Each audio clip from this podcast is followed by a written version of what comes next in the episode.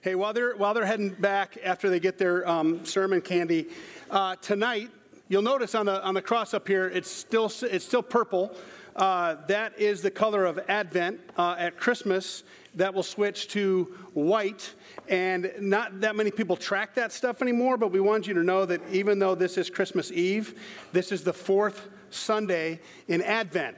It's unusual this year because the fourth Sunday in Advent lands on Christmas, so we're not, we're not overly legalistic about it. You'll notice that we've been singing Christmas music, but uh, we do tonight it will be the breakaway version of a Christmas celebration. There'll be a different message tonight, and then tomorrow morning uh, at 9:30 we will have the uh, daybreak version of a Christmas service.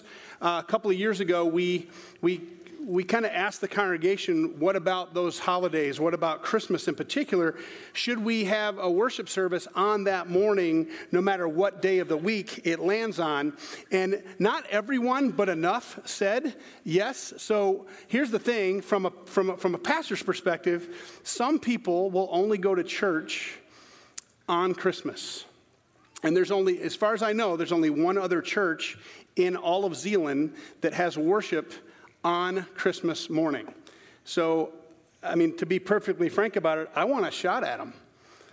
I want a chance to tell them who Jesus is, why he loves them, and why it is that we meet for worship.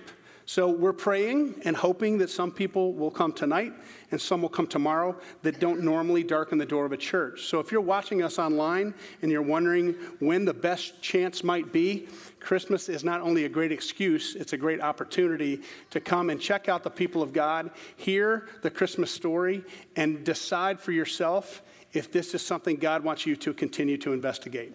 So, welcome. Uh, we're glad we're able to have this kind of, we have this technology to be able to, to meet you where you are. Uh, usually there's two to 400 people per week that join us online. So, allow me to offer prayer, and then we'll get started on our fourth Sunday in Advent, this loving relationship with God. Almighty God, we bless you, we praise you, we thank you, we ask you so, something simple. It sounds simple to us, but it's it takes a miraculous work of you to do it. Lord, we ask that you speak to your people today. Lord, I don't want my words for your people, I want your words for us. So, Lord, as you speak to them, speak to me. I pray for the candor, the demeanor, the cadence, the spirit to speak your words to your people. And Lord, give us eyes to see and ears to hear what you want us to see and hear. And if there's something, Lord, I plan to say, and I know, you know, I'm struggling with, with sharing one thing this morning because my, my mother's here. Um, I just want your wisdom to know whether to move forward with that or the other illustration that I have in mind. So I'll trust that you will show me that as we approach it. Lord, I want to speak what you want to your people today. And I think they want to hear what you want to say. In Jesus' name we pray. Amen. And I know that's, a, that's an awkward thing to pray, but um, I'm going to talk a little bit, possibly talk later in the message about my relationship with my dad. And um, my mom has her own relationship with my dad, and I don't want to make her uncomfortable. So I do have a, a, a plan B if, if my heart tells me that's not the way to go. So, look, we're in the fourth Sunday in Advent. We've been, for those of you who are guests today or you haven't been with us all, all along, our Advent themes have been uh, the return to shalom.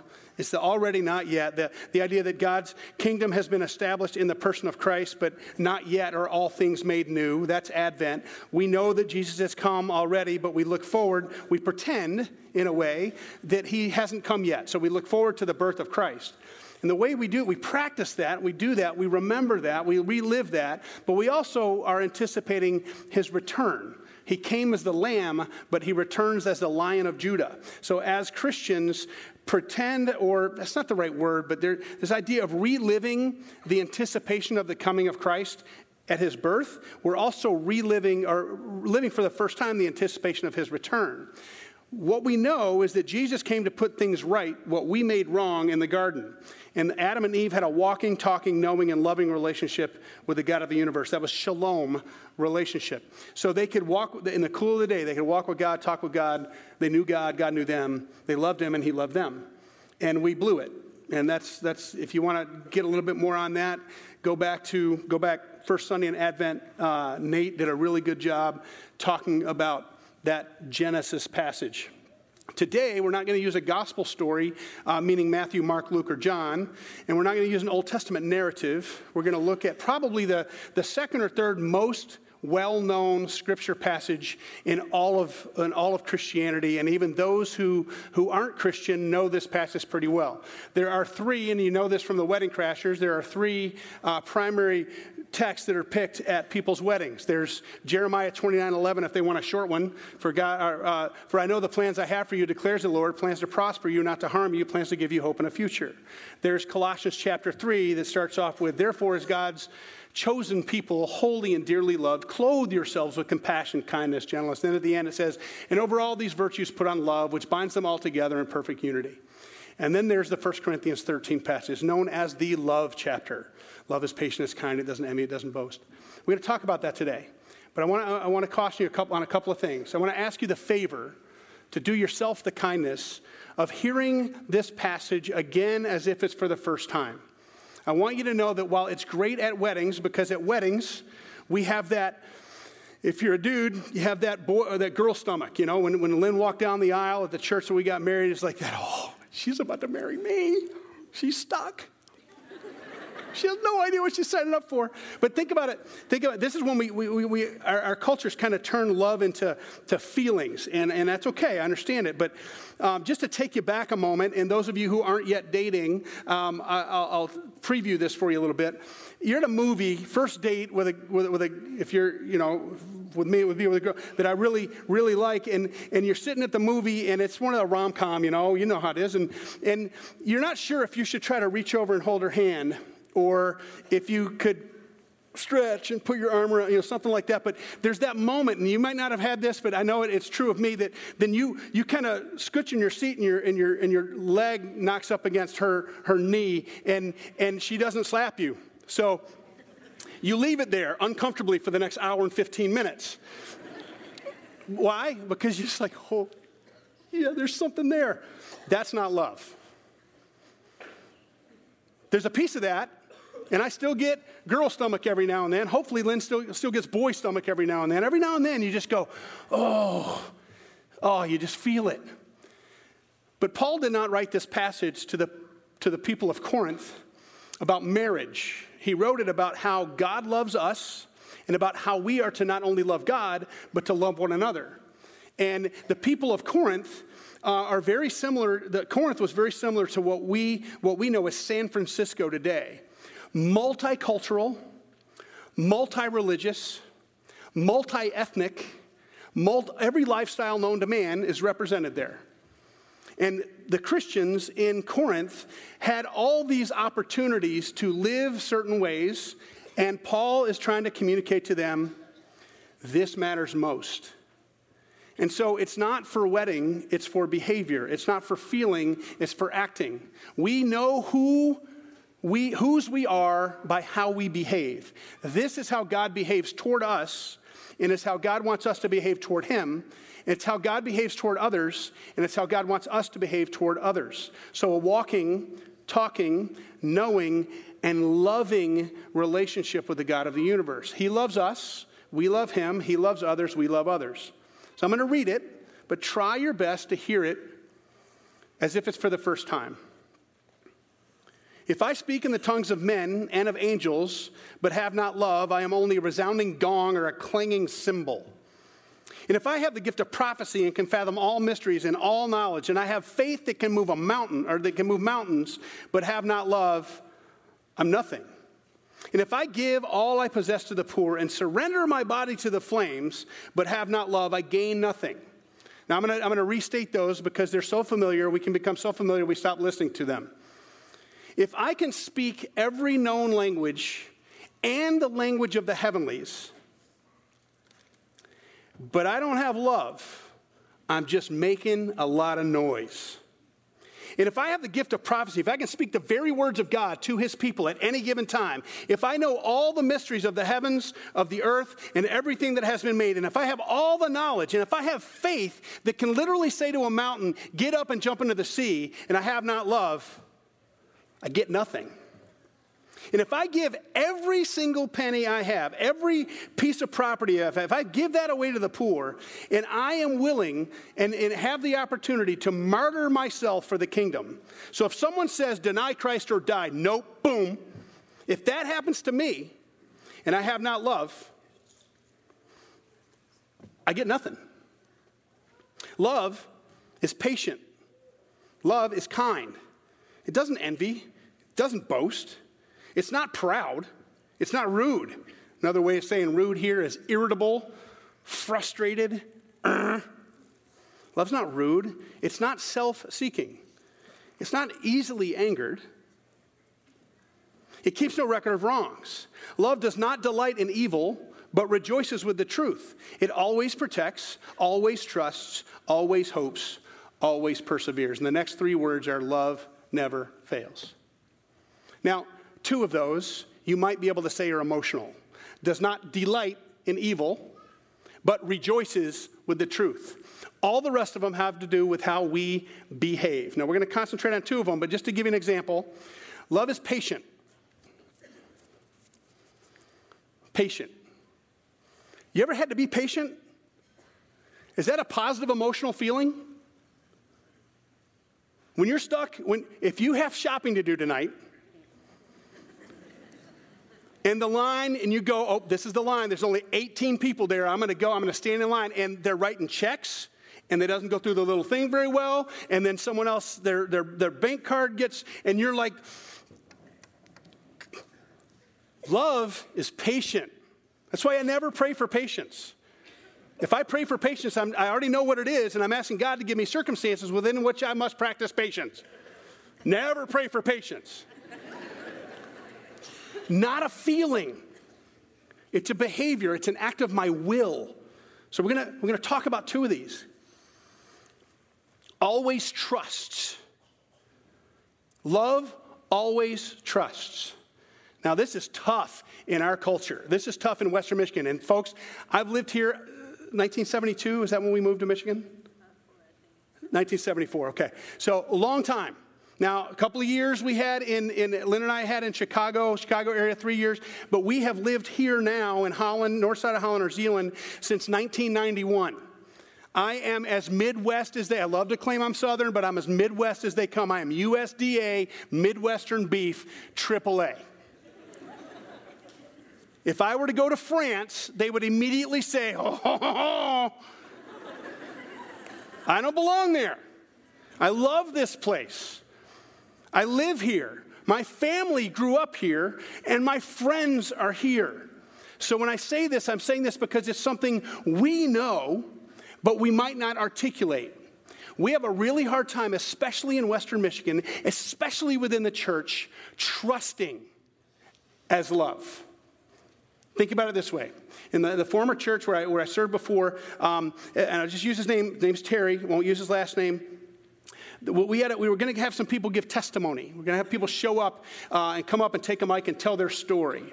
And, and sometimes people get intimidated by that. We will be asking some of you this over the next year to, to do that. Um, and, and you can start coming up with your excuses now. Uh, I know it's kind of scary. Uh, and, and, you know, this guy had one of those, he had, he had three, I believe if I remember right, three misdemeanors and two felonies before he was 17 years old. And he's come to Christ. His life is transformed. He had a, a good relationship with his, with his wife, and he's being a good father. And he had an ex wife, and he's, he's mending that relationship in such a way that they can, they can coexist and co parent. And we asked him, man, that'd be a great story.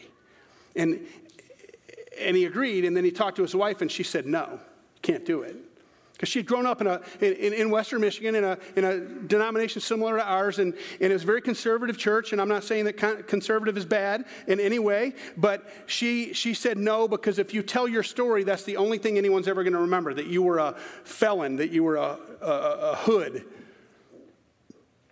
that you were a thug. They won't see what God has done. They'll only remember that you're not trustworthy. They'll only remember that, that, that you were once, you had such character flaws that you were willing to do these terrible things. And so she denied her husband the opportunity because they couldn't trust Christians in our culture. And that's sad. I'll tell you a story. Um, to give you an example and something to, to kind of lighten it up for a second four guys around a campfire. They're camping overnight, you know, staying overnight, and they're close friends. They're four guys around a campfire, and one guy, you know, I don't know if they've had a couple of adult beverages or not, but some, you know, I love you, man. No, that didn't kick in. But one guy goes, you know, they're all believers, so it's like, hey, why don't we, why don't we, so that we know that we're tight, why don't we each share our deepest, darkest sin or struggle? He goes, to get the ball rolling, I'll start. The guy goes, personally, I have this real, I have this real struggle. I have this real hard time um, keeping my eyes focused on women's eyes. I want to see, I want to see, I want to notice. And even when my wife knows it and, and, and, I struggle with it, and it really it hurts her and it makes her feel uncomfortable, makes her feel insecure, and I don't want to be this way, but even in a restaurant, I mean, there's this radar that guys have that a woman walks into a restaurant wearing really tight clothing or revealing clothing, and, and every guy in the room just knows it. And it's so hard for me not to turn and look and see. So I guess if I had to say what my struggle is, this guy says, it's lust. The next guy well, he broke the kind of broke the vulnerability level. i am greedy. He goes, I, I, I, look generous, I give money away, but I give money away in such a way that people know that I have trustworthy character, so they'll do business with me, so I'll make more money. Everything I do, I try to do financially so that it benefits me. I'm willing to short someone else for my own benefit. I'm greedy. Next guy. I guess it's anger. I mean, even when I'm driving down the road and there can be no one else on the road, it's a four lane interstate, and I'm, and I'm on, the, on the two going this way, and, and I'd be going, okay, let me 70 mile an hour speed limit, nine, you're fine, 10, you're mine, um, 79 miles an hour. And some guy creeps up on me and he's going to pass me. Oh, no, he's not. So I just ease into it and I try to get ahead of him, let him know, and I'm going to keep speeding up until he comes in behind me. But if he works his way around me, I'm going to I'm going to figure out a way somehow, some way before he gets off this, before he gets off the interstate. I'm going to cut him off. I'm going to slow down and frustrate the tar out of him. And that's just the small stuff. I mean, you should see the way I talk to my children. You should see the way I interact with my wife and how I fly off the handle at the smallest little thing. I guess it's not, it's not, it's not anger. It's rage. It's right underneath the surface, and it's like a, this, this, this coat of oil on the top. And if that bubble bursts, it's just going to splatter all over everything. So yeah, rage. The fourth guy, they all turn to him. They've all broken the vulnerability level. They've told the whole truth, and he goes, "Well, I guess if I had to be honest, my my struggle is gossip."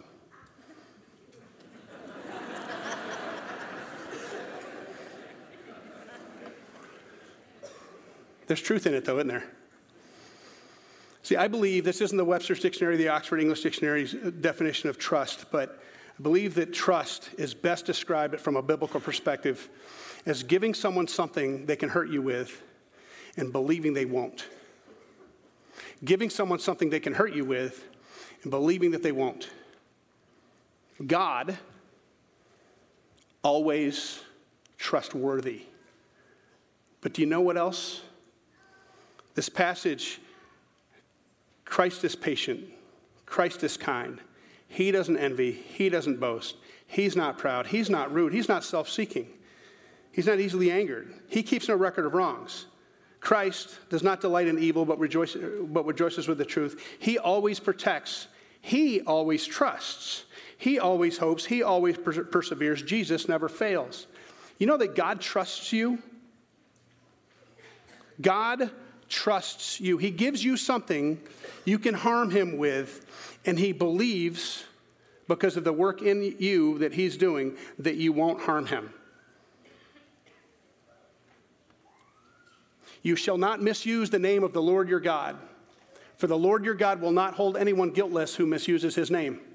We know that as the third commandment that I will not take the Lord's name in vain. See, every time I break a promise, every time I act greedily, every time I, am self centered or I, it's self interest, every time I'm envious, every time I'm lustful, every time I'm angry, I'm misrepresenting or misusing the name of Christ. Anyone that's ever been baptized bears his name. And so if I bear his name, he trusts me to represent him well. So if I love God, if I'm loved by God, He trusts me. And if I love God, I'm going to be trustworthy. But, folks, are we? It's not an accusation, it's a question. Am I, are you trustworthy?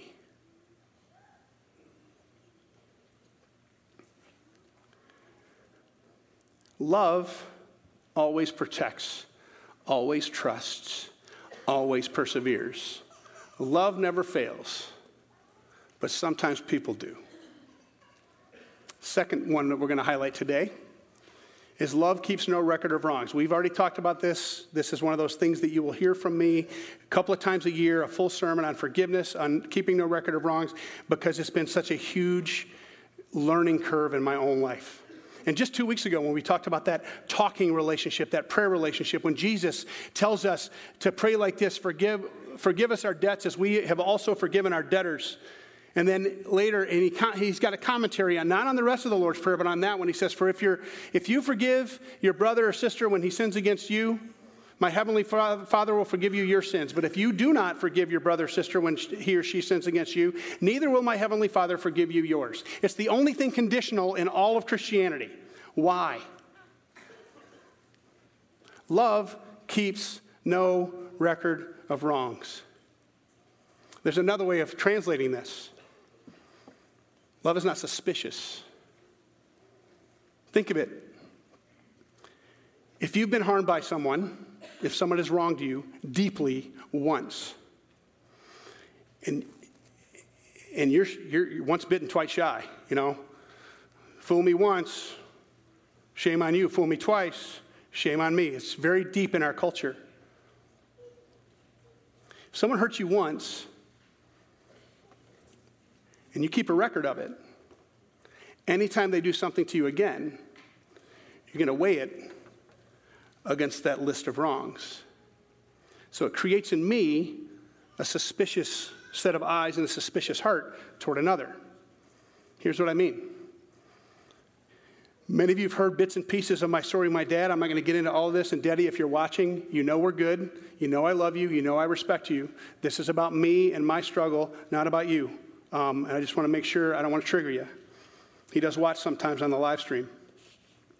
Um, I spent 30 years angry with my father, 30 years holding a list of wrongs against him. And as each year went by, more things got added to that list. And every time I interacted with them, I used to have to pop Rolaids like they were, or Tums like they were candy. I had, I, I had vowed in my head that my dad would never, never take care of my children. It, had, it got that bad. The grudge that I was holding was that deep. And it turns out over time that I recognized that he did one thing really bad. He left my mom, he left me, and he left my brothers. And that's a big deal. Life changing, life altering, heart scarring thing. But I watched his motives. I watched what he did and little, and I, I even wrote a book so that my children would know why I'm so messed up.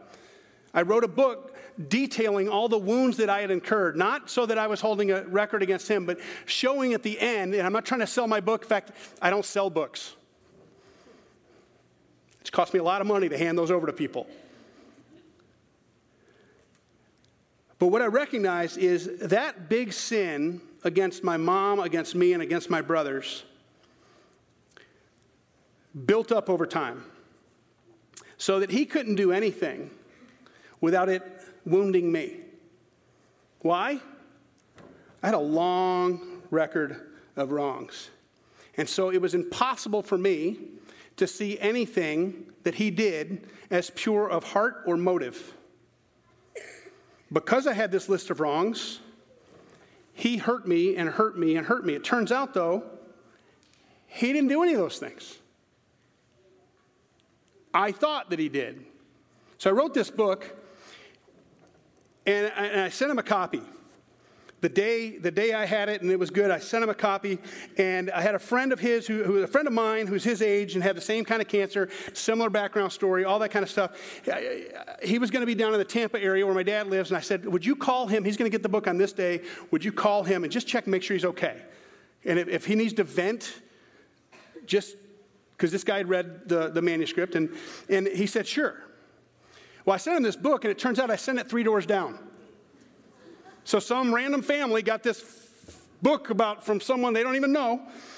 And so uh, my, my dad's friend, my friend Tom, called and said, Hey, how you doing?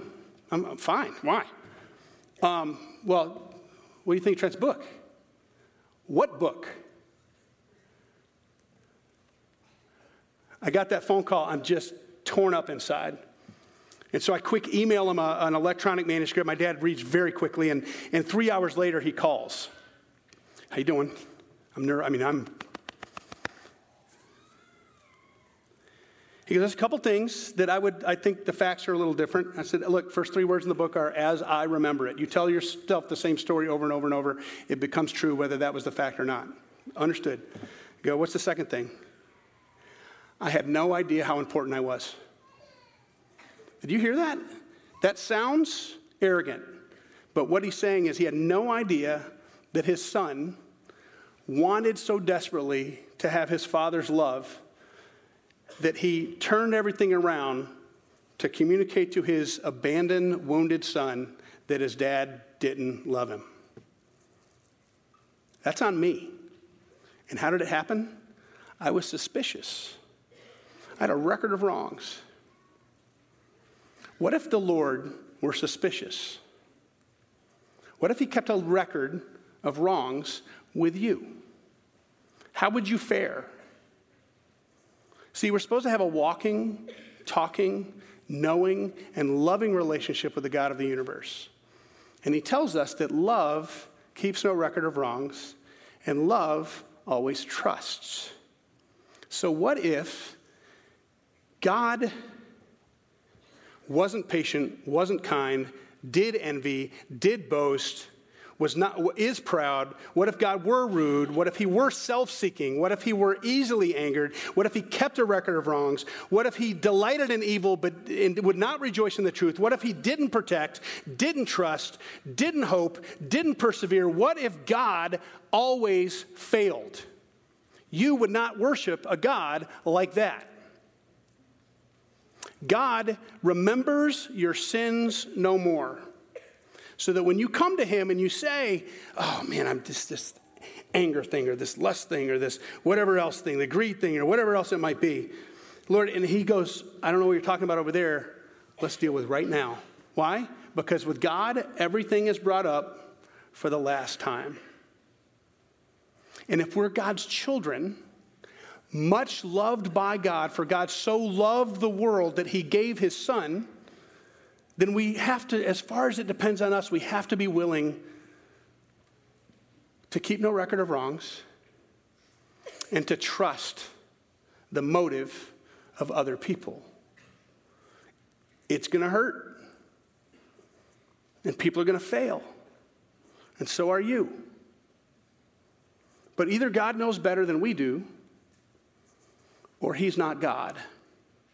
So, how I behave tells me who I belong to. If I'm not patient and I'm not kind and I do envy and I do boast and I am proud and I am rude and I keep that list of wrongs done against me, then I do not belong to the one who says that love is none of those things. So I'm going to ask you today on the day before we celebrate God entering creation and becoming a creature, I'm going to ask you to remember, to ask yourself one thing and remember something else. We'll start with what to remember first. See, he doesn't hold the list against you, the record of wrongs, because he chooses not to pin it to you, but he pinned it to Christ. And if he pinned your stuff to Christ, he also pinned the stuff of the person that hurts you to Christ. And if I choose to hold against someone what Jesus paid for, then what Jesus paid for for me, I nullify. Remember that. It's the only conditional thing in Christianity. And here's the thing I'd like you to ask yourself search your heart and ask God, where are you being untrusting and where are you being suspicious of someone else's motive? It cost me three decades of a relationship with my dad. And I pray to God that you don't lose another moment, another Christmas, another Thanksgiving, another birthday, another holiday, another phone call, because you're keeping a record of wrongs. So ask God if you can't see it yourself if you find yourself gritting your teeth even thinking about it, ask God with mercy to show you the root. Confess it. That's telling God what He already knows. You can't hide from Him, right? We talked about that last week. Repent of it. Walk back to God. Ask forgiveness. And then watch. Receive forgiveness. That means that it's been brought up for the last time. And then, as far as it depends on you, make sure that in all of your relationships, whatever happens, it happens for the last time. It's, the offenses are gone like the morning mist. Remember their sins no more. Let's pray. Almighty God, thank you that you do not hold a record of wrongs, that you do not look at us with a suspicious eyes. Thank you that you trust us with your good name. We pray that you give us the courage to use that name wisely, to give glory to you in all things. And we trust too that you give us the strength of character to choose when someone hurts us, when it gets dealt with, that it's been brought up for the last time. Because, Lord, that means that if something else happens with that person, it's being brought up for the first time, just like you treat us. Remind us, Lord, that we are, we belong to the one we behave like. In Jesus' name, for Jesus' sake, and for Christ's glory, we pray. Amen. The simplicity of love, it's deceptive, or it adds to the ambiguity. Um, it's deceptive because it seems like a, such a simple thing and it's always what we feel, but it is hard, especially to love in Christ and to love as Christ loved. But if you want a God who's petty, then be petty. If you want a God who forgives, then forgive because how you behave tells you whose you are. Hopefully, we'll see you tonight or tomorrow morning. The Lord bless you and keep you and make his face shine on you, be gracious to you. The Lord turn his countenance toward you, smile at you, and give you peace. And all of God's people say, Amen. Go with and in the peace of Christ.